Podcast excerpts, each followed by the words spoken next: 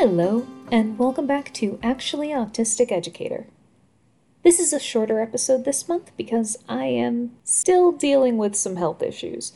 So today we're going to talk about a common co-occurring condition to autism, generalized joint hypermobility, and some barriers autistics face in accessing medical care.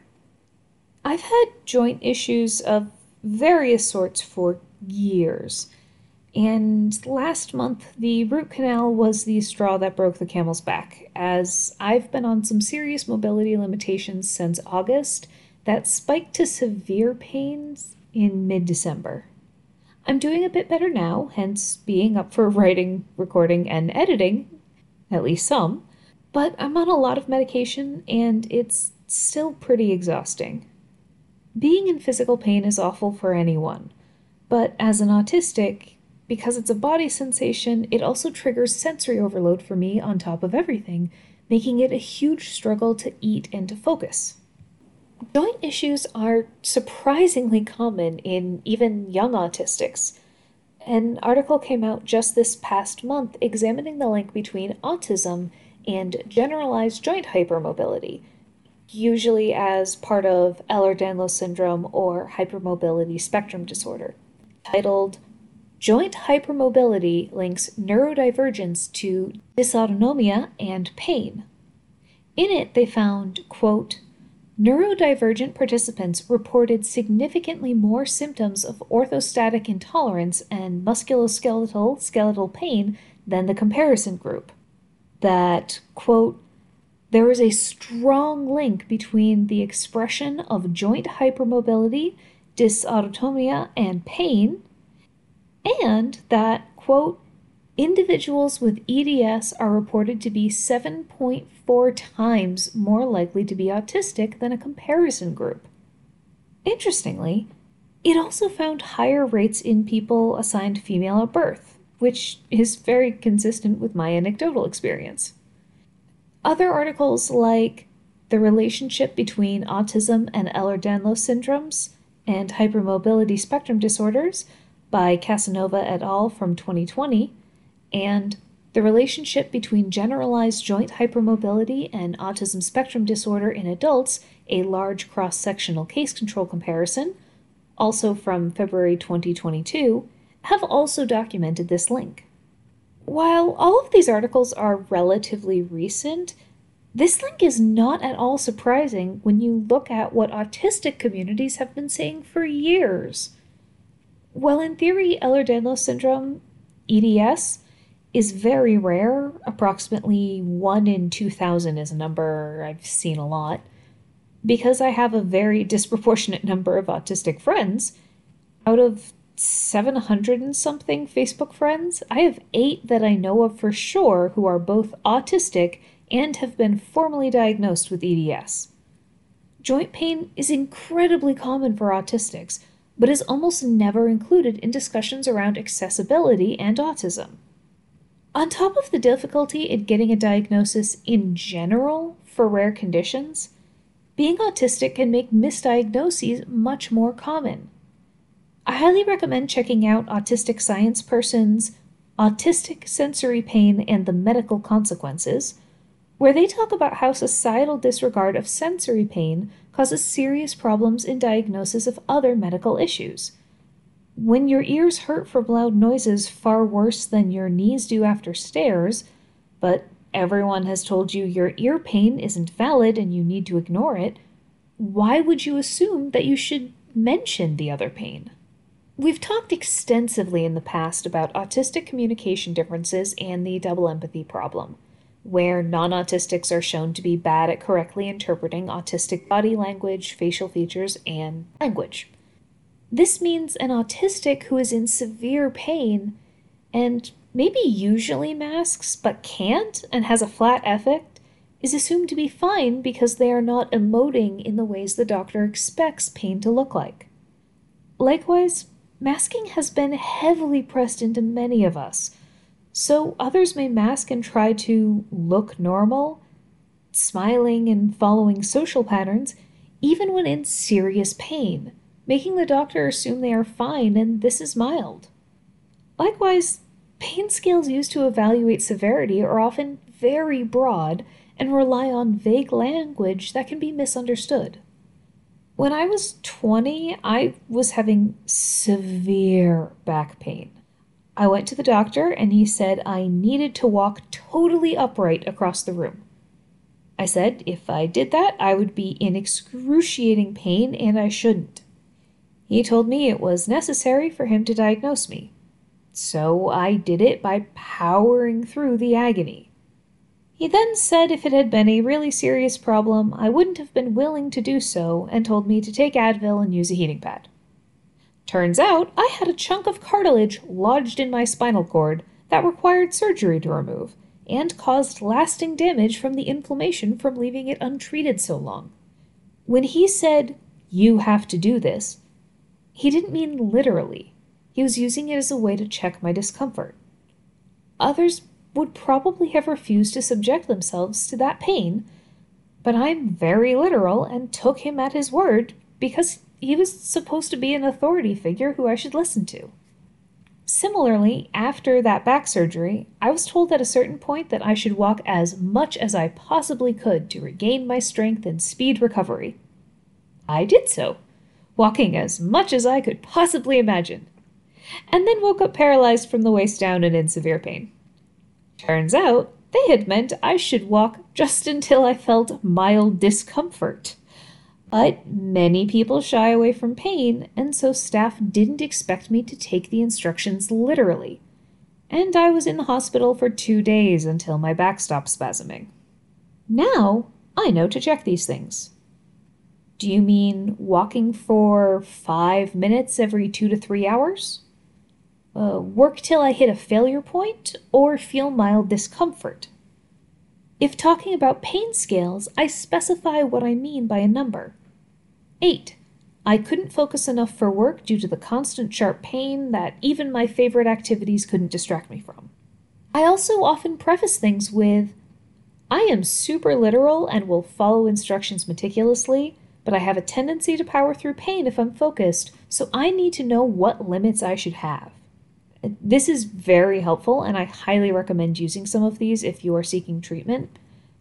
But it's frustrating that I have permanent damage and a long track record of misdiagnoses just because I took people at their word and answered honestly. And I have seen so many autistics reporting these same issues. And to be clear, I'm not blaming healthcare professionals for these larger blind spots, but we can't fix things if people don't know they are there. And once we know, we have a duty to do better. In general, autistics are more likely to have a wide variety of other health conditions, many that can cause pain of some sort or that require self-reporting of symptoms for diagnosis, making it essential that medical practitioners have a better understanding of autistic communication. According to the twenty thirteen article, Comparison of Healthcare Experiences in Autistic and Non-Autistic Adults, autistics reported experiencing significant healthcare disparities. And from the professional perspective, the Healthcare Providers' Experiences with Autism from twenty nineteen reported that healthcare professionals felt there was a lack of training, knowledge, and resources on how to work with autistics. In fact, an article from twenty seventeen in the U K titled G Ps' Confidence in Caring for Their Patients on the Autism Spectrum shared that thirty-nine point five percent of general practitioners said they had received no formal training in autism. And let's be real, for those who did, how much of it was likely conducted from an actually autistic perspective? Additionally, many healthcare professionals do not listen to A A C users and require them instead to bring a speaking caretaker, even for adult patients who deserve medical privacy. Offices often frequently have other barriers against non-speakers and semi-speakers, such as requiring telephone calls to make appointments. I love my orthopedic, and they have a great online system for requesting appointments and asking questions, but several times I've ended up having to call in because they admit if they're backed up, they don't check it, and rely on people calling in if it's important, which also is stressful from a social perspective because I never know if I'm being a good self-advocate or I'm going to be treated as an annoyance for contacting them too much. Oh, and the economic factor, of course, is also an issue. For those of us in the U S especially, who can't afford the astronomical cost of many medical options. When you factor all this together, it's not at all surprising that autistics struggle with accessing healthcare, especially for support for less common conditions. I'm still waiting to see the geneticist to see if the cause of my current issue is E D S or something else. But the fact that I've had chronic joint issues since I was a teenager, two of which required surgery to treat, and this is only being considered now, is rather frustrating. We need better training for healthcare professionals on how to communicate effectively with autistic patients, especially regarding pain, and better awareness of common comorbidities like joint disorders. We also need better accessibility when accessing healthcare, with options for non-speakers that don't infantilize them. Related to this, but slightly off topic, content warning for brief, non-graphic discussion of war.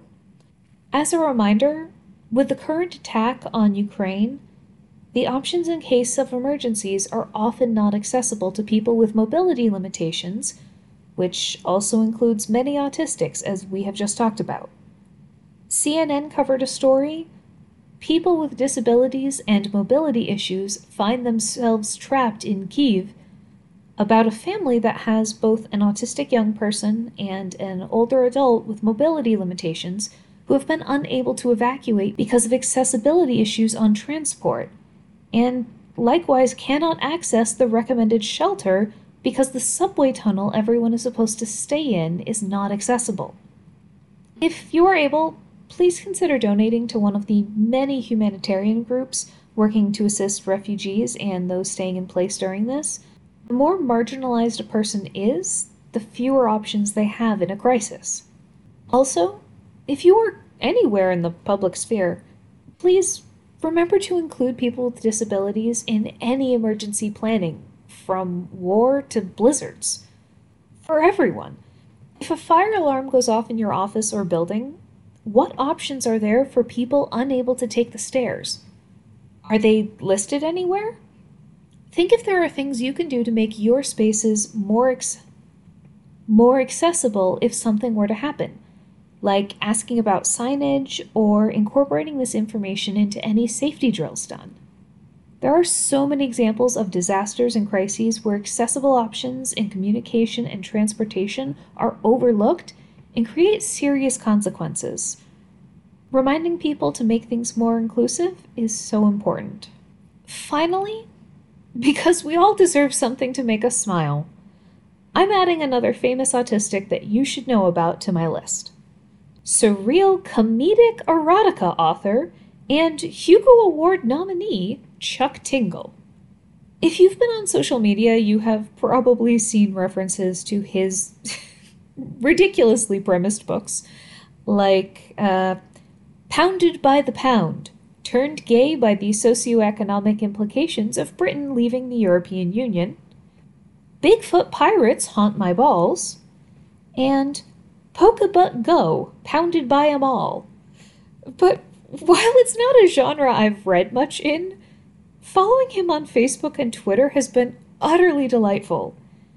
He shares his own experiences dealing with chronic pain, explicitly supports L G B T Q I A plus people, and is so encouraging of the best parts of humanity. It's just shockingly wholesome and sweet. He is the bisexual autistic icon I didn't realize I needed in my life, but frequently makes me smile. And on that positive note, thank you all for listening. I may take a break next month depending on how my new meds and P T are going, but I will return in time and finally get back to some of the promised topics with longer episodes. In the meantime, take care. I'll see you on Twitter and Facebook if you have thoughts, ideas, or requests for future episodes. Transcriptions and support are provided by Interact, the International Alliance for Care and Threat Teams, supporting your day-to-day work in counseling, disability services, student conduct, law enforcement, care and threat teams, and diversity, equity, and inclusion. Check us out at Interact, that's I N T E R A C T T dot org.